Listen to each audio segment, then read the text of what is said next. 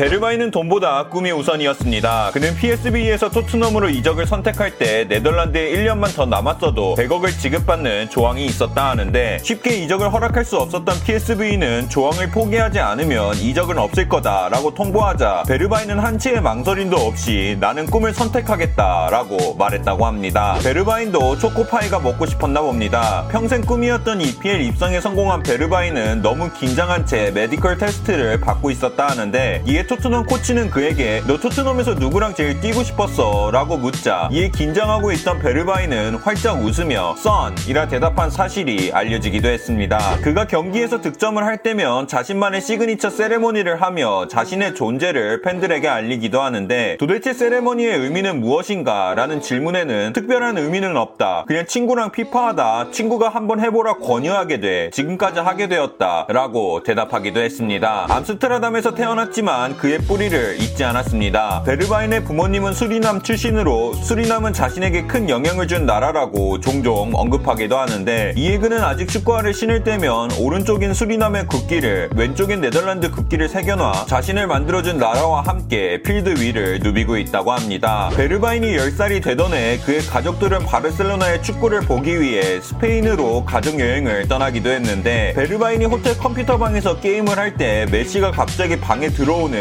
말도 안 되는 상황이 연출되기도 했다 합니다. 알고 보니 그들이 묵었던 호텔은 원정을 온 바르셀로나가 묵었던 호텔과 같은 호텔이었으며 이에 베르바인은 그에게 다가가 훗날 회자될 사진 하나를 남기게 됐다 합니다. 토트넘으로 이적을 결정한 배경에는 무리뉴가 있었다 합니다. 빠른 스피드와 기술을 가진 베르바인은 수많은 빅클럽으로부터 관심을 받기도 했는데 이때 무리뉴는 베르바인에게 FaceTime을 걸어 토트넘으로의 이적을 설득했다 하며 어렸을 때부터 TV로 봤던 감독이 자신을 너무나도 잘 알고 있는 모습에 토트넘으로의 이적을 결심하게 됐다 합니다. 데파이와 환상적인 호흡을 보여준 곳은 축구장만이 아니었습니다. 축구 선수이자 래퍼로 활동하는 데파이는 2019년에 발매한 신곡 뮤직비디오에 베르바인을 출연시키기도 했는데 물론 대사 하나 없었지만 꽤나 인상적인 연기력을 보여준 베르바인은 축구를 그만두더라도 할 수 있는 일이 하나쯤은 더 있는 것 같습니다. 축구 선수가 되는 건 꽤나 험한가 봅니다. 아약스 유스팀에 입단한 베르바인은 코치들 중 한 명과 지속적인 충돌이 있었음을 고백하기도 했는데 이에 그는 아약스를 떠나 PSV로 팀을 옮기게 됐으며 역시 축구는 즐겨야 하는지 PSV에서 행복 축구를 시작한 베르바인은 청소년 국가대표에 뽑힐 만큼 기량이 만개하게 돼 성공적인 커리어를 보내고 있다고 합니다. 그의 일상생활 사진을 보다 보면 몸에 엄청나게 다양한 문신이 있는 걸 볼 수 있는데 그가 이렇게 문신을 하는 모습은 그의 부모님으로부터 받은 문화라고 합니다. 문신의 뜻은 자신의 종교나 믿음 그리고 제일 중요한 것들을 기억하기 위해 새겨 넣은 것이라 말하기도 했으며 그의 손가락에 있는 문구는 Fear none 아무것도 두려워하지 말라라는 문구가 문신되어 있습니다. 베르바인이 성공할 수 있는 배경에는 그의 아버지가 있었습니다. 유스 시절 아약스에서 PSV로 옮긴 베르바인은 훈련장 거리가 무려 차로 1시간 거리였다 하는데 이에 아버지는 매일 새벽 6시에 일어나 차로 그를 훈련장에 데려다 주었고 훈련이 끝나면 다시 베르바인을 학교로 데려다 주는 삶을 무려 4년이나 살았다고 합니다. 이 같은 감사함을 잊지 않았는지 베르바인도 아들을 등 남했을 때 나는 나의 아버지 같은 훌륭한 아버지가 되고 싶다라고 밝히기도 했습니다. 그의 시선은 정상을 향해 있습니다. 팬들의 질문에 대답하는 과정에서 토트넘에서의 목표는 무엇인가 라는 질문에 당연히 우승하는 것이다 라고 대답하기도 했는데 이에 축구선수 외에 다른 존경하는 인물은 누군가 라는 질문에는 나는 승리를 원하니 항상 승리를 갈망하던 모습을 보이던 마이클 조던을 가장 존경한다 라고 밝히기도 했습니다.